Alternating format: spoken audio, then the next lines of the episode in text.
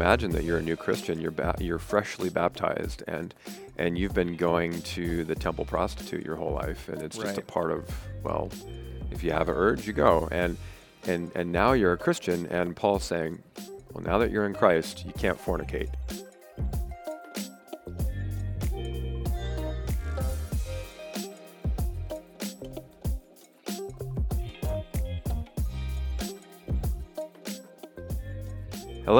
Pastor John.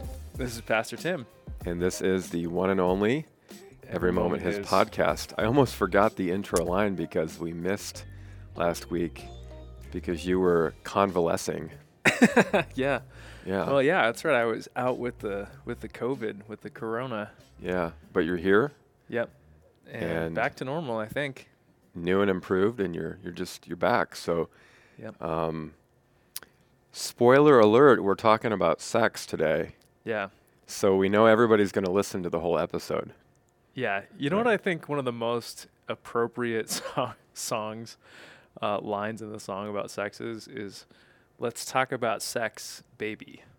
Because that's where babies come from. Right. So it seems very appropriate, you it know. does. Yeah. if it weren't for copyright issues, we could use that as the intro to the podcast. Yeah, let's Uh, let's talk about sex, baby. But we're talking about this good gift of sexuality, and it's really in response to a question that we got on the podcast here about how do I deal with and overcome sexual passion?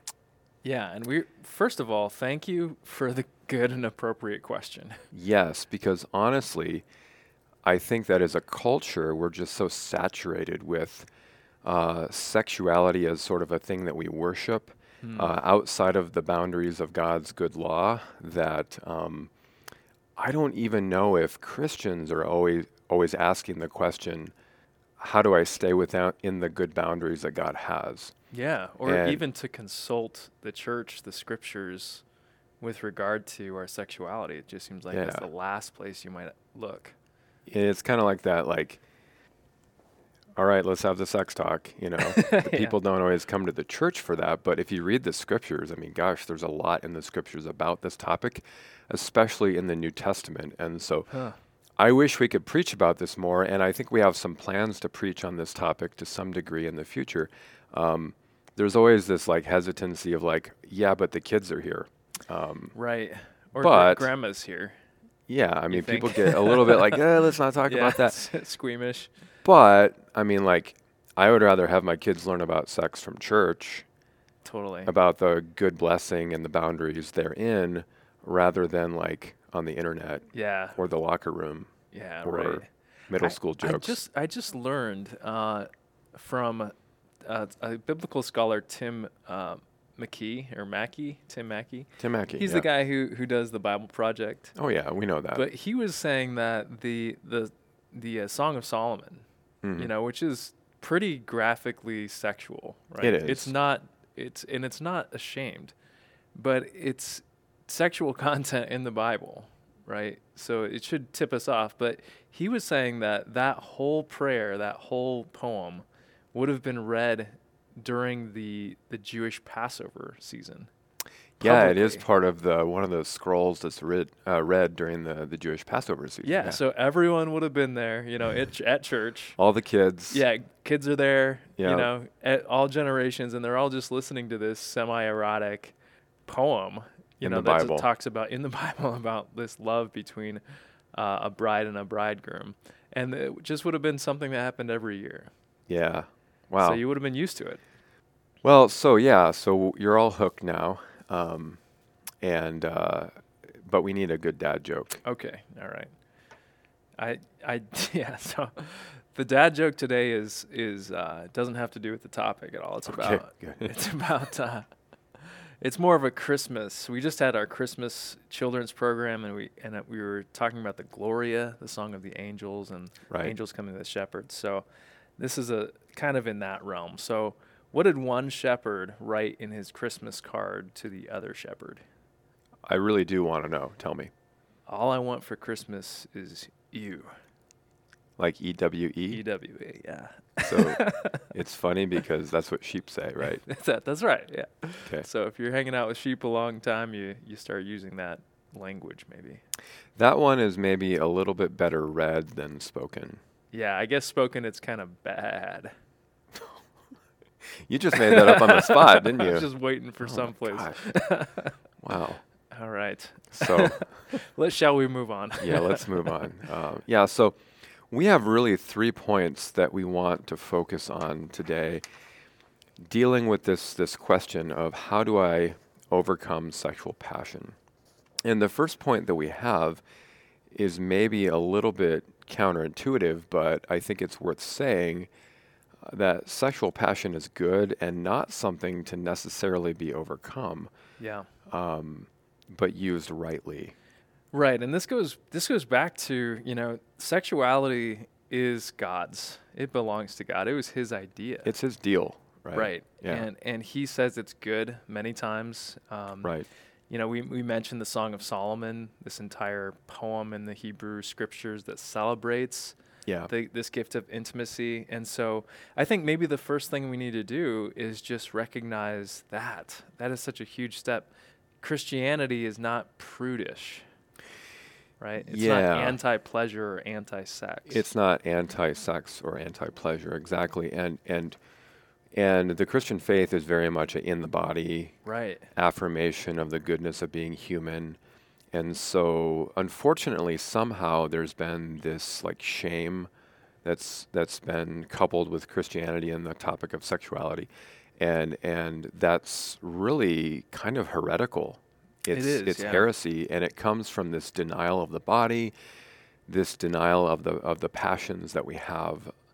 Um, but I think that sometimes there's this shame around it because there are so many what we call sexual sins and Mhm. and the reason for that is because the more dignity and honor there is to something the, the greater a gift is the more you're going to protect it and, and set boundaries around it so in scripture we do see a lot of boundaries around sexuality Right. but the thing that we need to remember is that those boundaries exist because of the goodness of the gift just like you know, like if you have a really precious painting in your house, I mean, you're going to lock the door and maybe have a security system, you know, like you're, you're Mhm. going to really guard it and, and make sure that it's protected.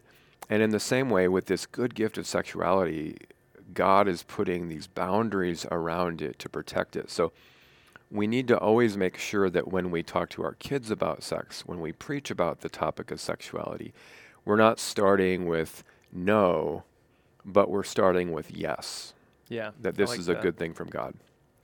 Yeah, I think, and that maybe, you know, there's kind of a caricature, like you said, you know, like this kind of Victorian era Christian, you know, really cold towards anything passionate, you know. Yeah.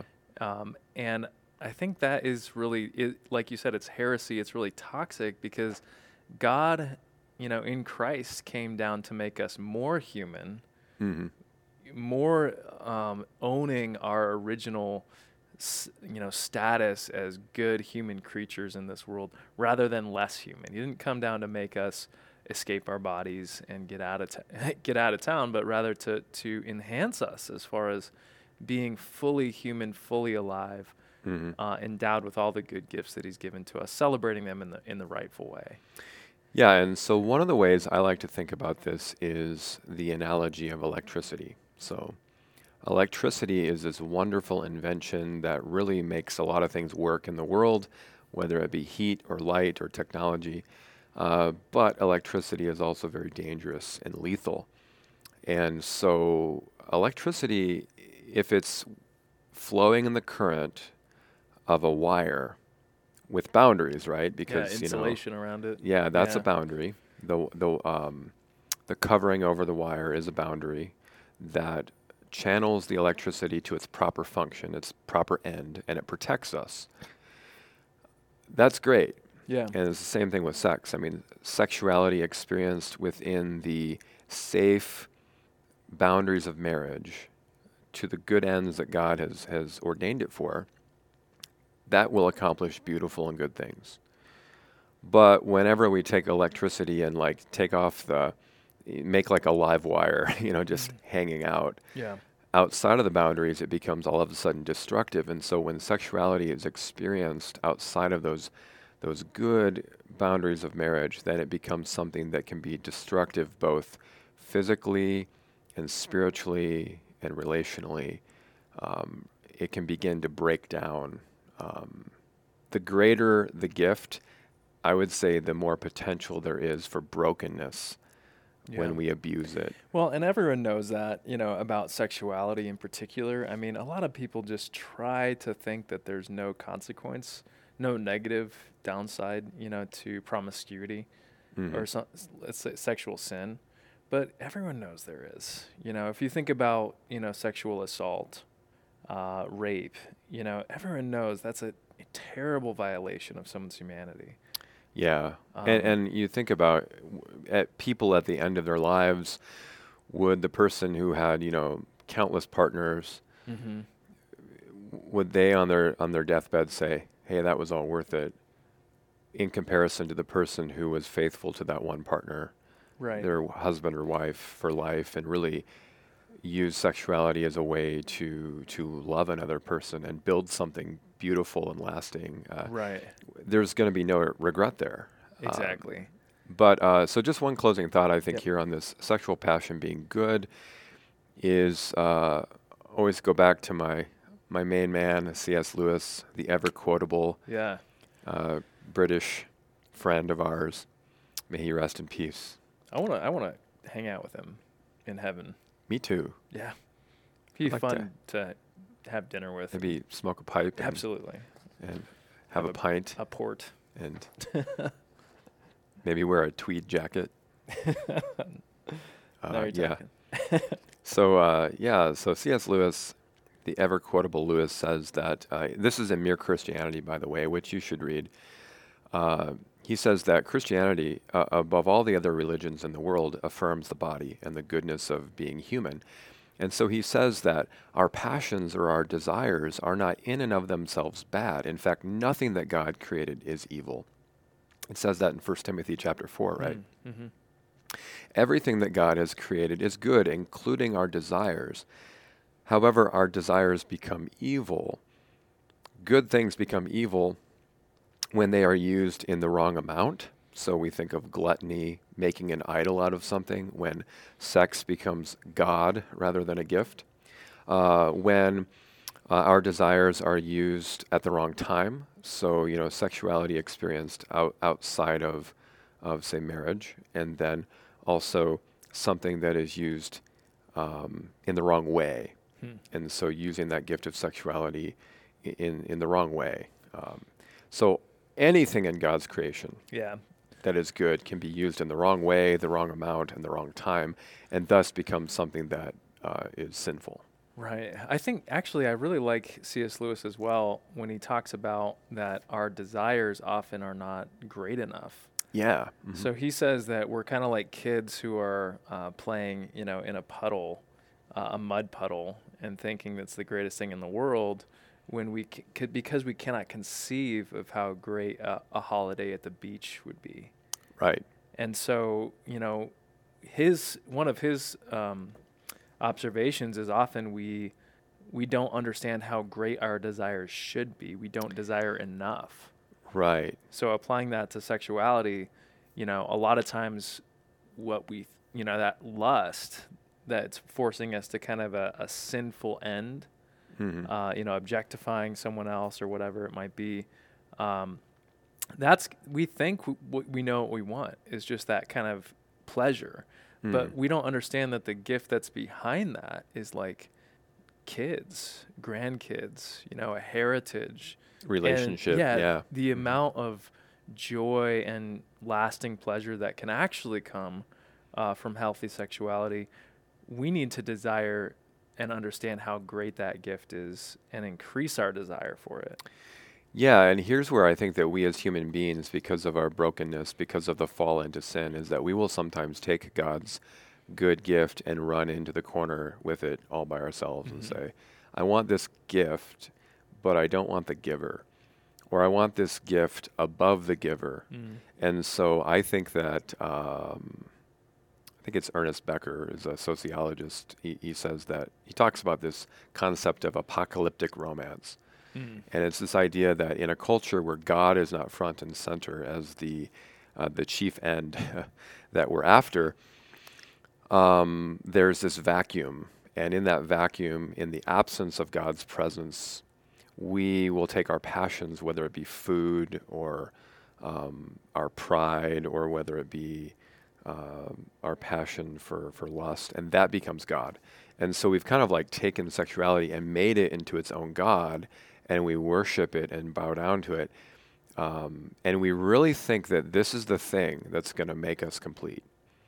I mean, every and every teenage kid kind of thinks to some extent that sex is the holy grail that will make my life completely Yeah. meaningful. And but then really a, a mature understanding of sexuality, a Christian understanding is, you know, sex is great, but it's not the greatest thing. Mm-hmm.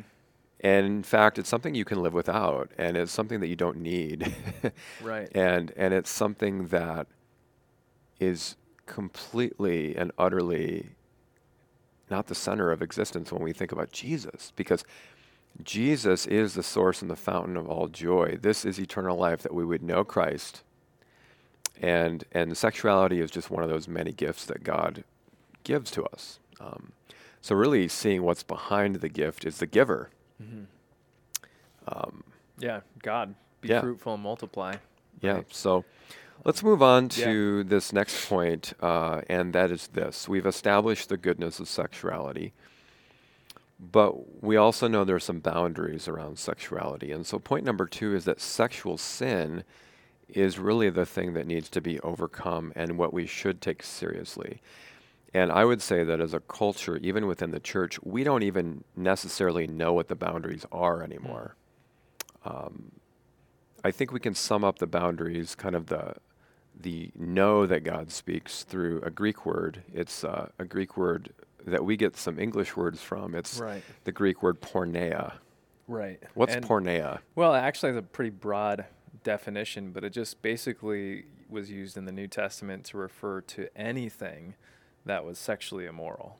Um, so, sexual immorality is often translated, but it means kind of this lewd, lewd behavior in mind, unfaithfulness, unchastity, um, Adultery, adultery, fornication, yep, all um, that. Yeah. all that stuff. So it's kind of it's used to to talk about all of and generally in the New Testament it's talking about the Greek culture and the Roman culture too, but the Greeks were really the ones that were promiscuous. They were kind of experts at it. Yeah. Yeah. In fact, it was part of their religion too. That's that right. that's why in 1 Corinthians Paul talks about porneia, um, which by the way is where we get the word pornography in English. Yeah, if you didn't pick that up. Yeah. Uh, and uh, Paul talks about this within the context of visiting temples and idol worship because the way that it would work is that you'd go to this temple and you part of your worship and your sacrifice would be that you'd visit a temple prostitute either a male or female temple prostitute and and that would be part of the worship. Um, so um, Yeah, it was it was not good, and I think in well in Corinth he really spends, I think the bulk of his time really addressing this issue, yeah because it's it's rampant there, and Corinth is like kind of New York maybe, or it's a it's, a, cosmopolitan yeah. center where people are kind of hooking up. right, Uh, And- Tinder and- was not invented then, yeah, but, it was cl- not um, not far away from not far away. Yeah. I mean, because I mean, so imagine that you're a new Christian, you're ba- you're freshly baptized, and and you've been going to the temple prostitute your whole life, and it's just a part of well, if you have an urge, you go, and and and now you're a Christian, and Paul's saying, well, now that you're in Christ, you can't fornicate, you can't practice porneia, but but the, the the issue is is that porneia, sexual immorality, is just so deeply rooted in our post-Christian Western culture. I mean, for example, Pornhub, which is this pornographic website, I believe makes more money than like, I mean, the amount of money that that Mhm. these pornographic sites make is Yeah, like more money outrageous. than like all sports combined. It's this kind yeah. of under the surface sickness in our culture that kind of goes unseen, but it's really eating away at the integrity of the church and the integrity of our own relationships. Yeah, it's if you start to research kind of these statistics, it's really disheartening. And I think one thing that I'm noticing is it just corrodes it corrodes people's morality. So they, they no longer see anything wrong with it. Yeah. And I think there that's the intentional push from companies like Pornhub. But the underbelly is they're like enslaving, you know, thou- hundreds of thousands of mostly women. Oh yeah, I just read a um, there was a a New York Times piece about this talking about that Pornhub allows people to upload their own videos, and so Mhm. you've got these uh, these videos of like underage kids and these Yeah. videos of people who don't have permission for these videos, and it's really a pretty sick industry, and and and we could devote an entire episode or five episodes to this, but um, you know, I think that in our culture, because of the sexual revolution, you know, because of the change in morality with sexual ethics, we've been gradually just kind of lulled into letting go of our standards in the church. And so, you know, Yeah. the idea of promiscuity or living together before marriage, I mean, all these things are just kind of like, well, why wouldn't I do that? Of course, um, you know, and- and it's not only that, but it's infiltrating the rest of our mindset too. You know, so think about the rise of kind of like the semi-pornographic uh, shows on TV. You know, like Game of Thrones is like extremely pornographic, but it's mainstream. Yeah, or, or even that- like the swimsuit edition of Sports Illustrated. Right, right. Just keeps pushing those boundaries. Right, um, right. and I think it's it spells disaster. you know, I I think unless people under start to understand what's at stake and Yeah. start to really make a stand, including the church. You know, we you and I grew up in the in the generation that really was affected by the internet, and we've seen the Mhm. destruction of that. Yeah. And I think, man, it's just it's a battle line that is real serious. Well, let's listen to s- some of the things that the scriptures say. Um, why don't we just go straight to what Jesus says uh, in Matthew five? Um, he says this, you know, you have heard that it was said, "You shall not commit adultery." I say that to you that everyone who looks at a woman with lust for her has already committed adultery with her in his heart. If your right eye causes you to sin, tear it out and throw it away. For it is better that you lose one of your members than your whole body be thrown into hell. And your, if your right hand causes you to sin, cut it off and throw it away. For it is better that you lose one of your members than your whole body go into hell. So we just, when, ah, man, when, when Jesus speaks to this issue, Mhm. he is not messing around. Yeah, he's using like hell language. Yeah. And, and I think that that should really like, you know, um, yeah, so maybe the church shouldn't be so silent on this issue. Yeah, maybe we should talk about sex more on Sunday because I'd rather have my kids learn about sexuality and the goodness of the gift and the boundaries of it in church rather than being like, oh, quiet, we can't talk about that because the kids Yeah. are here. I mean, I mean, and what's cool about Jesus is, he- first of all, he's defending women. It seems to me here. Yeah, for real. Really talking about to men, but also, I mean, he just he just points out this heart issue. You know, it's a heart issue, mhm. and he's after that lust. He wants the source of this evil to be cast out. Um, Yeah. and so that's that's interesting. You know, he's not just saying the behavior, but he's just saying it's the heart. It makes me think of a, a G.K. Chesterton quote where he says that love is the great conqueror of lust. Hmm. The idea that, you know, um, lust really doesn't have a, a long term vision Mhm. for a healthy relationship and even consent Right. and things like Yeah, that. right.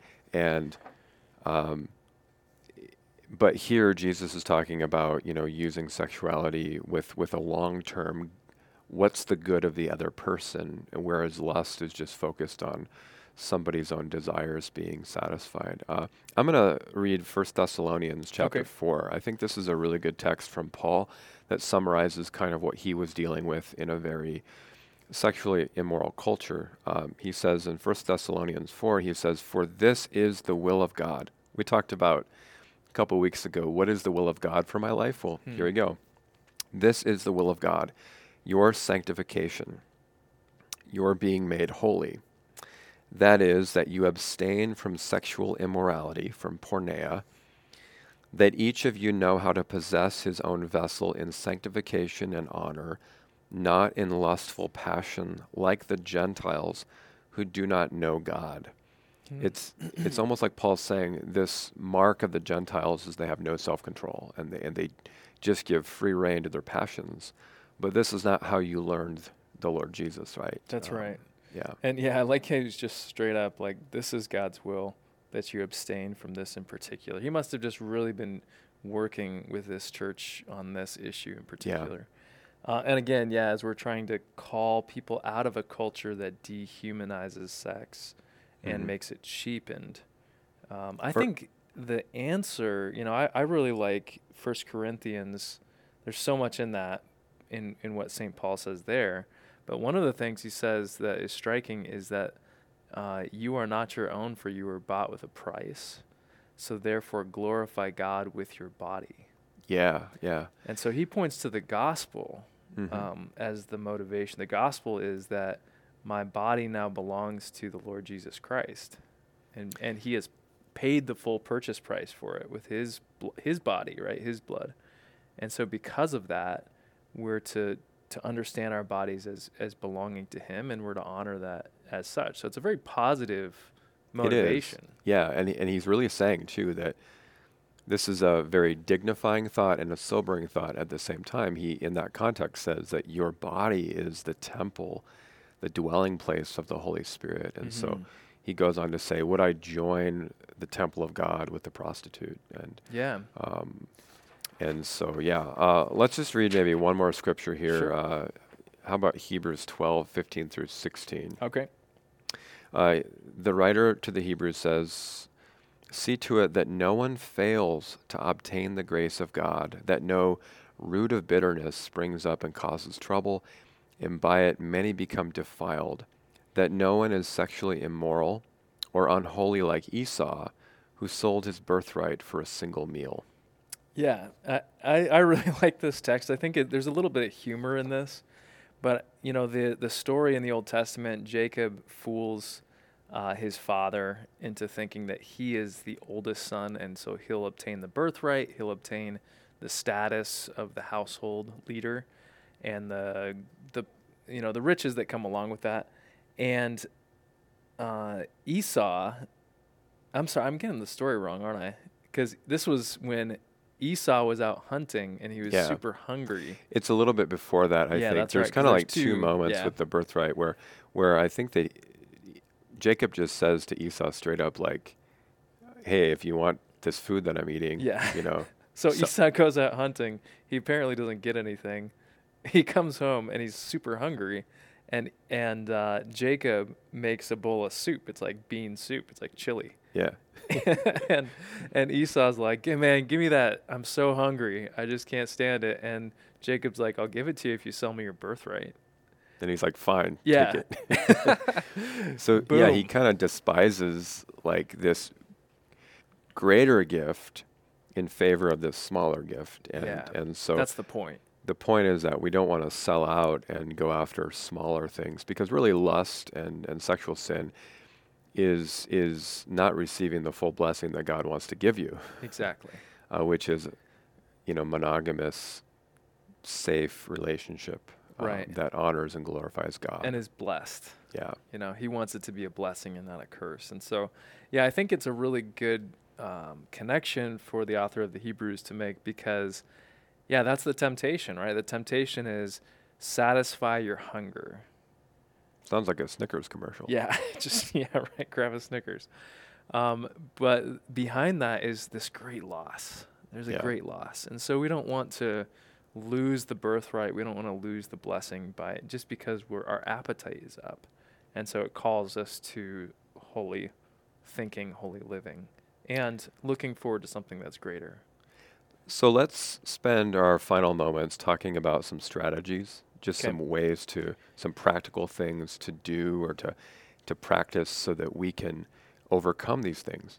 Um, you know, we only overcome these things by the grace of God. Mm-hmm. And, and I really believe that the first step for somebody who's really struggling and maybe losing the battle with sexual temptation is to is to be honest and confess our sins. I mean, Mhm. that's kind of the the main place is, is to, you know, it's sort of this language of addiction, you know, where we say I'm powerless and I can't overcome this on my own effort. And and admitting that before God, your great need for the gospel, for forgiveness, for mercy. And that might even start with you just acknowledging that God's right. you know, that, that what, what the scripture says is good and it's right.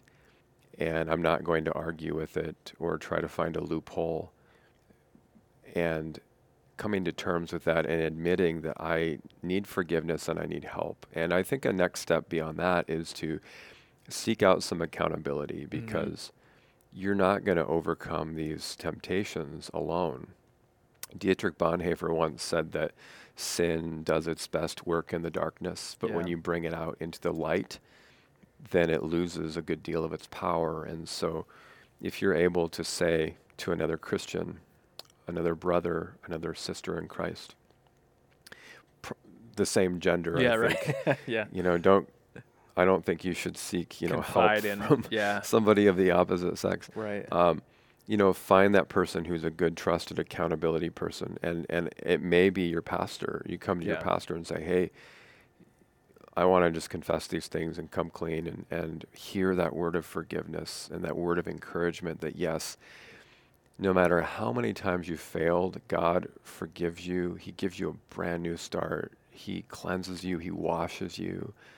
Um, I think that's important too because sometimes, at least as I was, you know, growing up in high school, college, and the church, there was this kind of purity culture in which Mhm. The worst sin you could ever commit would be a sexual sin. Right. You know that you would break the vows of your purity ring, yeah. and and we You'd need ruin your future marriage or something yeah, like yeah, and we need to really have this this understanding of the healing, restoring grace of God. That Well, yeah, I, I think, I, you know, I love. I think that's absolutely my number one recommendation. Is like don't go it alone. Yeah. You know, and I think you have to kind of develop, and this is good good reason to develop Christian friendships and also to develop a, a relationship with your pastor. You know, and I think that's just some work that all Christians need to do. yeah, Um, but to be able to say, look, I'm a human and I'm, you know, a red-blooded male, red-blooded female, and I, I need help with this, and I'm, Yeah. you know, it's not easy. And so, surprise, everyone knows what you're talking about. yeah, and there's really there's no shame in this because I mean this is something that that a good majority of people struggle with. Absolutely. And there are some people who have been given this gift of celibacy and they just feel content with, you know, I don't feel that desire, that urge, but the good majority of people, uh, that's the way God created them. Yep. uh, to um, have sexual desires, and that's not something to be ashamed of. But we want to live within the blessing and not outside of the boundaries. Yeah, and this this is an Achilles heel for a lot of people because Mhm. we're swimming in this hypersexualized culture, and it's just a difficult era to be facing that. Yeah, and, and, and the church is a hospital for sinners, and so we need to be able to um, have those conversations. I Cool. think another thing that I would add is just really cultivating a devotional life. Hmm. Because uh, we, I think that our desires are rightly ordered and handled when our highest desire is placed on Jesus, and we recognize His desire for us Hmm. as His people, and as we just continue to soak in this beautiful truth that we're part of a bigger story than our own desires. And even the desires we have fit into a bigger story of what God is doing in all of creation then that allows us to really begin to rest in in in something bigger than even our own sexuality and Yeah. and uh, so really cultivating that time in the Word, that time in prayer, devoting ourselves to the Scriptures, to worship. Those things are really important. Yeah, and I think in general that um, the move is again, don't try to go it alone, and don't try to like fix yourself. Um, you know, that's not the answer. It it seems intuitively like the answer, but the answer is to go in in the direction of God, right? And the Yeah. answer is to go in the direction of outside help. And Mhm. so you're not going to do a good job of rewiring your desires, but God is really good at that. Yeah. That's his MO. Yeah, and that's a lifetime process too. It is. Yeah. Well, and, and and just as a word of caution too, I mean, let's say that some of our listeners are. Well, let me say this first. You know, we might have listeners who are married. I would say this episode is for you It is. because marriage is not a silver bullet to overcoming sexual temptation. Uh, whether that be, you know, a temptation with, you know, to adultery or it be a temptation to uh, pornography or romance novels that are kind of Yeah, yeah. taking your mind in the wrong direction. Um, and and and I would also say that this is for singles too. This Yeah. is for and maybe even for those who are engaged or who have a boyfriend or a girlfriend. Um, this episode's for everybody.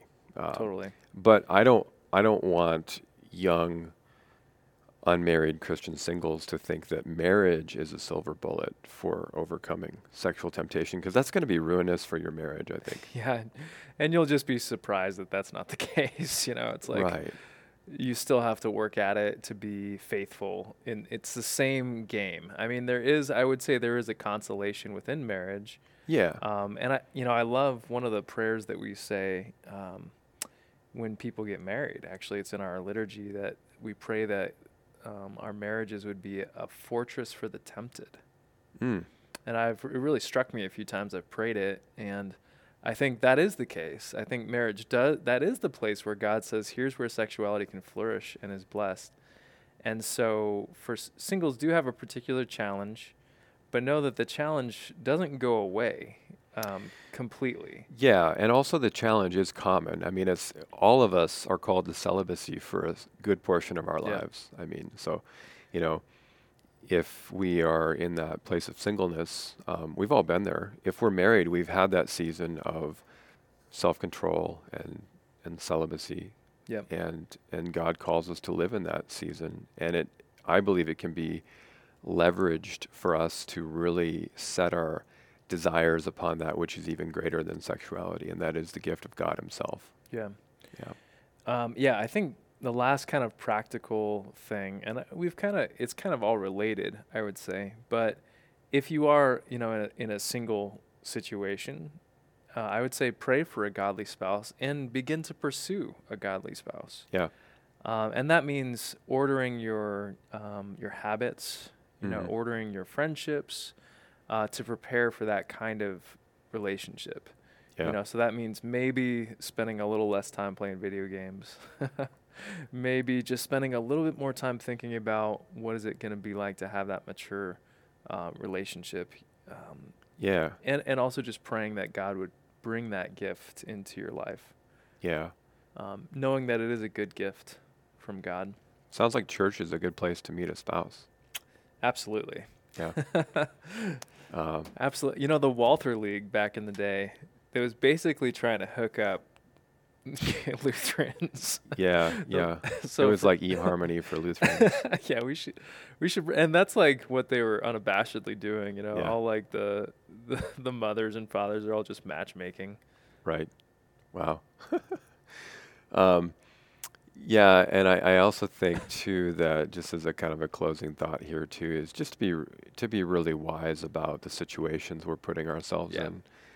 Um, you know, we don't want to put ourselves into situations where we're going to be tempted. You know, so you know, let's say that you're in college. You know, like probably shouldn't stay over at you know your boyfriend's dorm room or something like that. You know what I mean? Just things like that where it's like, you know,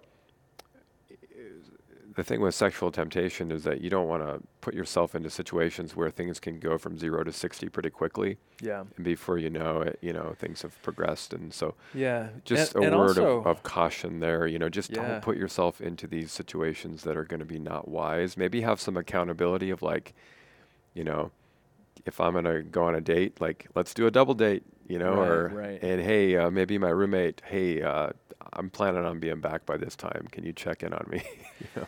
Yeah, I, I think that um, be careful about who, who your friends are too, right? Because if your friends are in a place where they're like, hey, I'm, I'm probably going to hook up with my girlfriend today or this weekend or something, it's like that is going to affect the way you think. Yeah. And so be careful about the messages that you're allowing into your heart and, and who you're spending your time with. It really does.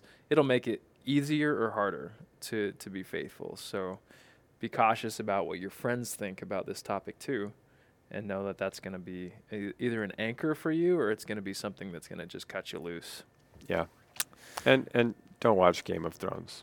yeah. Just find a better show. Yeah, I th- I do think, you know, and so just practically like when when my wife and I are watching shows on Netflix or whatever it might be, I mean, you just pretty much can't avoid some kind of sex scenes, right? And so, but I've just begun to just fast forward because you just don't need to look at other people doing anything like that. And Yeah. if if you want you're you're an adult, you can watch this content, but just be careful. I mean, I'm a pa- I'm a pastor. I'm you know I'm married, but I'm like I'm not, I'm just not gonna let that influence my marriage, my mind. It's just not worth. Yeah. It's not it's not even that important part of the story. A lot of really good movies have been ruined by an awkward sex scene. Exactly. Yeah. So Actually, most plot lines are ruined either because they're driving towards a sex scene or they're driving towards a gratuitous violent scene. yeah. If you've noticed, and I just think be aware of that kind of stuff. Well, um, that's the episode, and uh, we'll be back at it next week. Yeah, I'm not sure that we'll take up this topic again, but We'll, we'll get we'll get back to this topic eventually. I mean, it's a big topic, but uh, yeah. But hey, by the way, uh, we do have the audiobook. Um, and so Head Heart Habits, if you want to check that out, maybe some good holiday listening, you know, over the, Yep. the break. Um, that is really just an overview of the essentials of the Christian faith and how it impacts us at every level of our existence uh, we should have that fully released by the end of the year. So cool. That'll be a good resource going forward. So, all right. Well, God's blessings and blessed Advent as we look forward to the coming of Christ. Amen.